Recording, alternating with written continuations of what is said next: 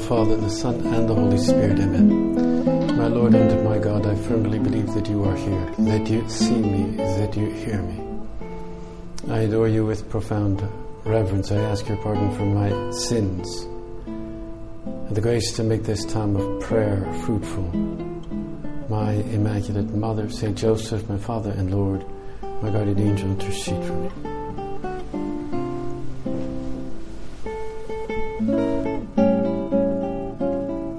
The meaning of commitment is particularly well uh, seen in the story of the of the farmer who had a pair of chickens and and a and a, and a pig. And um, in the morning when he had breakfast, well, the hen was involved as a donation, but the pig was truly committed when he had when he had the bacon, you know. And um, when we talk about commitment, we can either donate or we can make a commitment. Yet we know we need the freedom to take hold of the gifts that we have been given. We need freedom to make the talents that we have received grow into full flowering not to remain stale or unproductive, like the story of the talents or, or the, the servant who kept his money that he'd been given by the king and he kept it in a hole or in a, in a you know in a handkerchief. And in this story that we had in today's gospel we hear that line after this he said after he said this, he proceeded on his own to Jerusalem. When you hear that, he went to Jerusalem, when Jesus went to Jerusalem, you know immediately that that is from St. Luke because St. Luke always talks about Jerusalem as a destiny for Jesus. It's kind of an image of finality and purpose where he will undergo uh, his passion and death and his resurrection. So always after every little scene, Luke is always saying, and then he kept going to Jerusalem. Okay, we did this, now let's keep going to Jerusalem. So like every scene is meant to be part of that continuum that leads to to Jerusalem. And so we also know that um, that it is also an image of our own life, right? Uh, that that our life is going somewhere to the celestial Jerusalem and because well we will all die one day. And uh, we have to see if we are faithful servants if we have used our freedom or if we have dug it into the ground like that bad servant. It is really for us so important to hear the words of the master well done good and faithful servant. You have been faithful in little things. Enter into the joy of your master. Well in this case he says he says i will entrust you with ten, ten cities that's the good one who made the one single coin that he was given, he multiplied it into 10, and that made the master happy. The other one had one coin, he only made two or five or something. Okay, he didn't, wasn't as happy, but still, he did a good job. But the other one, well, he just dug it into the ground, and he was he was a bad servant, and he was. Um, you know, he was punished for that. He was afraid of the master. He talks about that. He was afraid he knew that uh, that you might to the master he says I knew that you might reap or you might not, or you would not, did not sow. So I buried this talent and he said and, and ultimately he did not exercise his ability to overcome the obstacles in the way. He wanted things to be completely risk free in other words he had a false idea of the master as someone impetuous, somebody practically annoyed at his own existence. And, um, well, of course, this is not the God of the gospel. And uh, we can nevertheless be like that servant sometimes with the one coin and conjure up an idea of God that is like that, right? The, I mean, maybe the other servants also had a bad idea of the master or wrong idea, but their deep sense of freedom and their deep sense of responsibility told them they should not listen to these rumors that they heard about the master that he doesn't you know he, he doesn't read he, he reaps where he doesn't sow and all that. And, uh, well, they heard a lot of gossip about the master, but they said, you know, we have nothing to lose just by trying. Yes, there might be some risks, uh, but the bad servant was somehow obsessed about the gossip that he had heard, and it was like the the 24 hour news cycle. You know, we hear all these things, we get these things into our head, and that led to a false image of the master that he reaps where he does not sow, that he would be harsh. But of course, he was free, and he did not use his freedom well, the bad servant, that is. He did not use it for the good. He just dug the, the coin into, you know, put it in the earth, to put it in the ground. He buried it. So, in front of this parable and the words of Jesus about freedom and commitment, well, we know we have total commitment in the work, in our vocation, and, and but at the same time, we also have to live it with total freedom. As uh, the Father said in his 2018 letter from January 9th, he's, he talked about how freedom has really become, well, quite an essential part of, of modern life. He said uh, in this, I quote here from a passage from that longer letter, he said, uh, An ardent desire for freedom, the demand for it on the part of persons and peoples, is a positive sign of our times.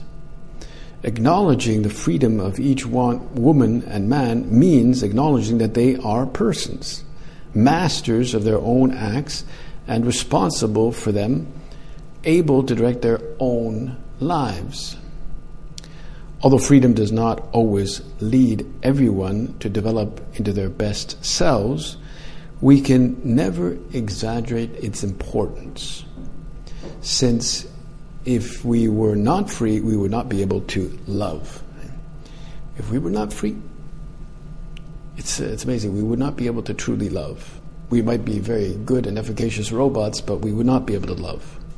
Well, robots, as far as I know, don't love. And, and of course, modern thought has exalted freedom as the foundation you know, of itself and as the ultimate constituent of man. Freedom, freedom, freedom, right? And uh, it's really what is considered the most important. And we too have to value that freedom. But at the same time, freedom has come to be identified with spontaneity or, um, or certain feelings or just the will to power. I do this just because I want to, uh, out of power. And in a sense, it has become kind of empty in the sense it's, it's, it's an object in and of itself. Freedom for freedom's sake, it's kind of an empty freedom it's like a law unto itself and has become the freedom of the instincts or the tyranny uh, of absolute reason. The Father said, In calling each of us into existence, God has made us able to choose and to love the good and to respond with love to His love. See, so, I mean, the purpose of our freedom is so that we can em- embrace the good, reach the good, and love but of course, we know that we have sinned, so our freedom exists, but it is very fragile. It's delicate, and it can be used for evil too. Of course, uh, freedom, a person can have freedom, but they can use it to harm others. So, yes, we have freedom. You know, it was made give, and it was given to us so that we could really love and really access the good, to do the good, and ultimately to be truly ourselves. But it's it's kind of delicate, right? So as we do our prayer here this afternoon, we can ask, you know, have I really used my freedom for the good? Have I really used it, you know, like this in my vocation? In in the way I live my plan of life, can I say today that really, not just that I'm free, but that I've used my freedom well in the generosity of my work? Hmm? Uh, like, like, like have, have I procrastinated some things? Have I listened gently to others with kindness and love? In other words, is it a good freedom or is it a bad freedom? Have I used it for the good or for the bad? And God is, of course, the first to respect and love it, since, as our Father used to say, He does not want slaves, He wants children. You know, the parable talks about good and and faithful slave sometimes or, or, or, servant but i mean god doesn't want servants or slaves he wants he wants children or later on our father says giving love to god and to others is the most proper act of freedom. It's the, it's the most proper act giving love. Not just going out and doing whatever we want. Giving love serving. He says in friends of god Love fulfills freedom, it redeems it. Love enables freedom to discover its origins and goal in, in God's love. Freedom finds its true meaning when it is put to the service of the truth which redeems, when it is spent in seeking God's infinite love, which liberates us from all forms of slavery. So, we can ask that, ourselves that if the, the, way we use our freedom is really at the service of love, if we have grown. And uh, only we human beings can do this. Like a, like a horse or a rose or an oak tree, they don't need to be any, they don't need to make any decisions to become what they are. They simply exist. They come into existence, they exist, maybe they grow and they develop, but eventually they just, just disappear. But this is not so with the human person. We have a true name, we have a true vocation. And we cannot just be like a log that floats down the river, and bobs down, bobbing back and forth, not really improving as it as we go down the river of life. All we do, uh, all that happens to that log is that it just floats down, maybe gets more waterlogged, and then it ends up uh, in the ocean. In the, in the past, they used to use the water to transport logs. They would put logs in the rivers, and that's how they got them. But they they were directed by men with reason, and they would, okay, here we're going to dump off a whole bunch of logs in this city, and then we continue down the river. Hmm? Just, and then the men would, you know, stand on the logs, and there were all these contacts turning turning on the logs, right, and. Uh, but they were guiding those logs to their purpose for building and all that stuff. And so we realize that we are in, in the world for a reason. God has put us here. And with this life of ours, we have to make that coin that we've been given multiply. We have to multiply it a lot. We have not simply been thrown into existence. Hmm, but we can actually make the world a better place with our freedom, with our reason, eh, with our desire. It's not enough for us just to know that we exist, or even for that matter, to know how things function, but to really to dream about who we want to be and who God wants us to be. You can picture the crowds that were watching Jesus and listening to him, and all kinds of people came of all social levels and intelligences. And our Lord said to them, Which of you, desiring to build a tower, does not first sit down and count the cost, whether he has enough to complete it? You know, so, so there we have to use our, read, our, our, our, our reason we do, which of you, you want to build a tower? Okay, that's good. Now, now, now sit down and think. Do you have enough mortar? Do you have enough logs? Do you have enough cement? Do you have all that? How tall is it going to be? And imagine, the Lord talks about that, you know, the, the one who tries to build it, but then he doesn't have the wherewithal to complete it. And all those who see him just deride him, they laugh at him. And imagine not being able to finish what we've begun years ago you know how many years ago you either well baptized, of course, first baptized and then embraced your vocation. You want to finish. You want to finish. You want to persevere in that loyalty to God. fidelity to your vocation, a yes to what was begun long ago, and there's still years ahead. So we can ask, well, that, how is my tower going? Uh, you know, are the foundations good? Uh, you know, maybe we need more prudence, daily patient work to weather the storms, the earthquakes. That's why engineers they like to, to go to places where there's been an earthquake because they can see, okay, okay, why did this building stand and this building fall and this one crumbled? As our father said in uh, the way, quia ic homo cepit edificare et non potuit consumare. He started to build and was unable to finish. He's quoting there from the Gospel. A sad commentary, which, he said, if you don't want, need never be made about you, for you possess everything necessary to crown the edifice of your sanctification the grace of God and your own will. In other words, the grace of God and our, our will, meaning our freedom. Our freedom. And I don't want to leave my building of sanctity incomplete, half finished, just built after a few years. I don't want the, that sad commentary to be made of me. You know. He began to build but could not finish. I want you to be happy.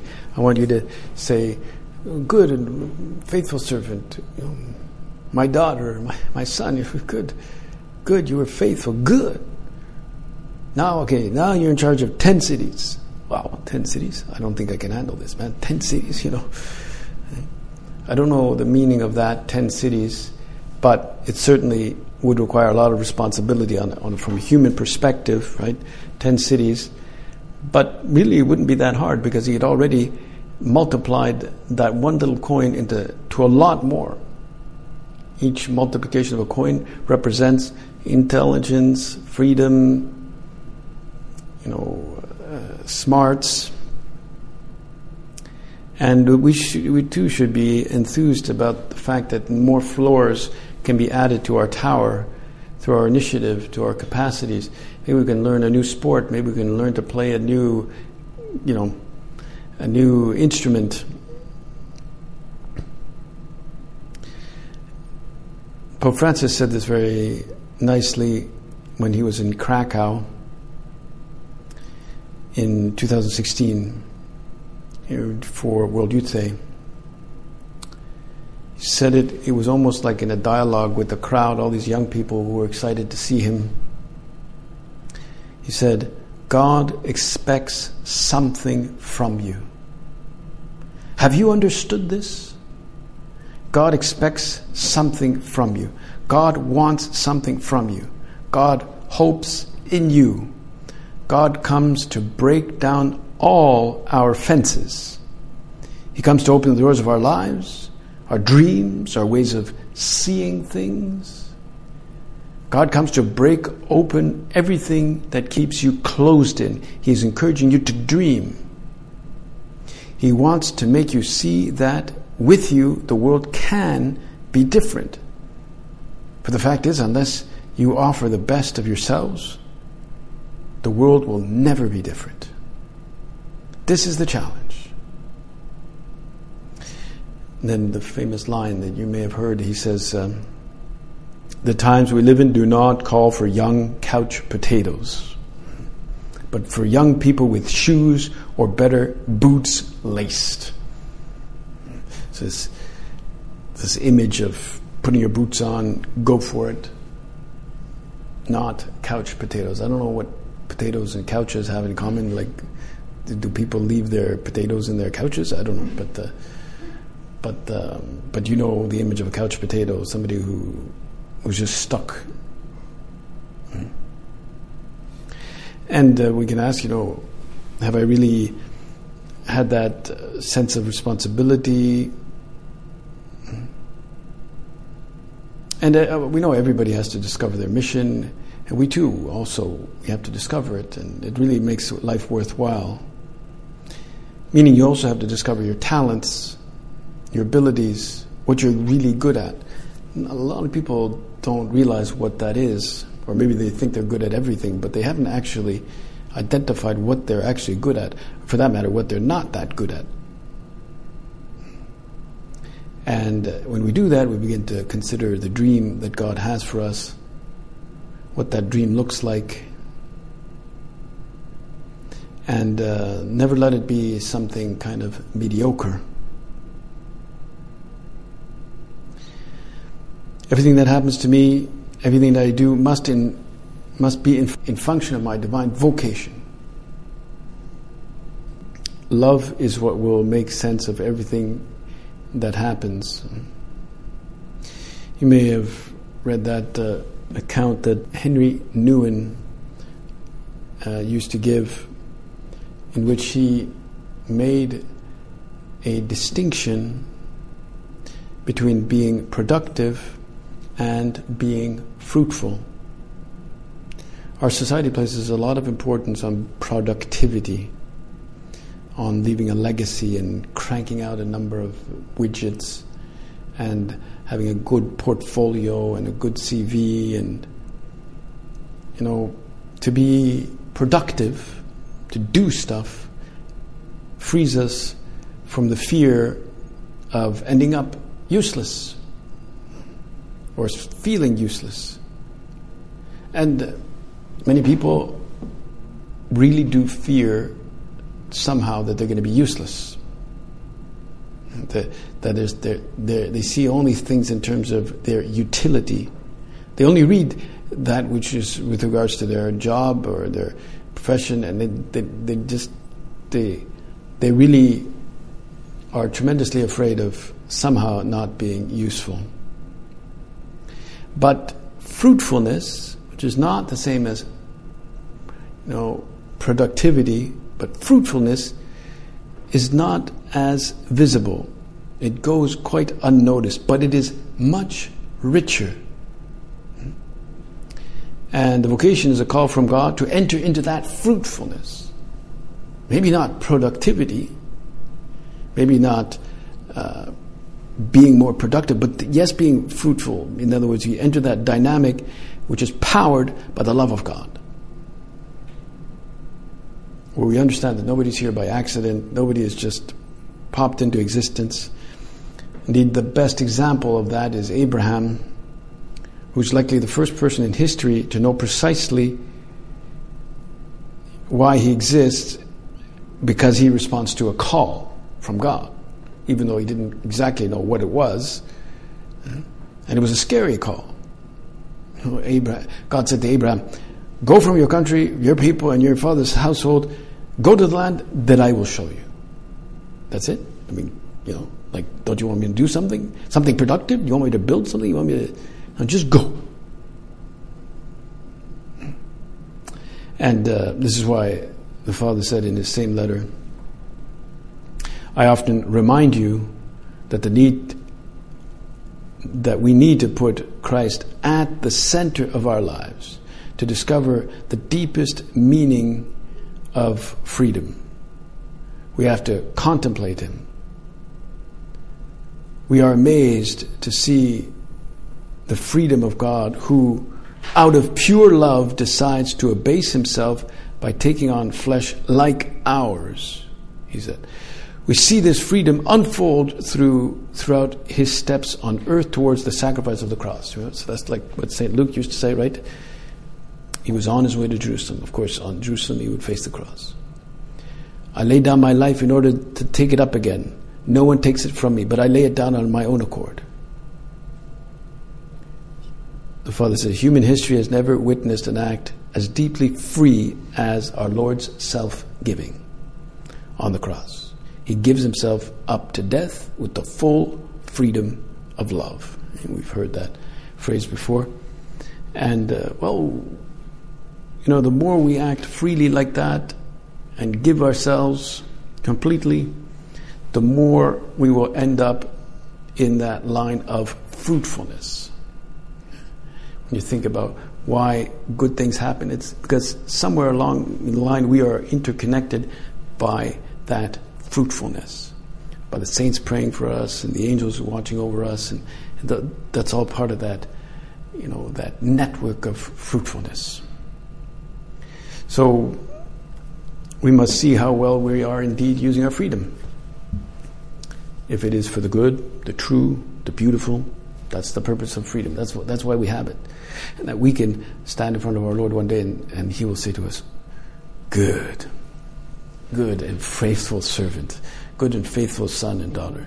Or is he going to say, mm, I don't know, think you you need a few more years on earth to, uh, you know, to be fruitful, you know, need a few more years. So maybe he'll tell us that, I don't know. You know, the near death experiences, maybe that's what happens, you know, but uh, who knows? But let us ask the Lord for that fruitfulness that is a result of our gift of self and our freedom.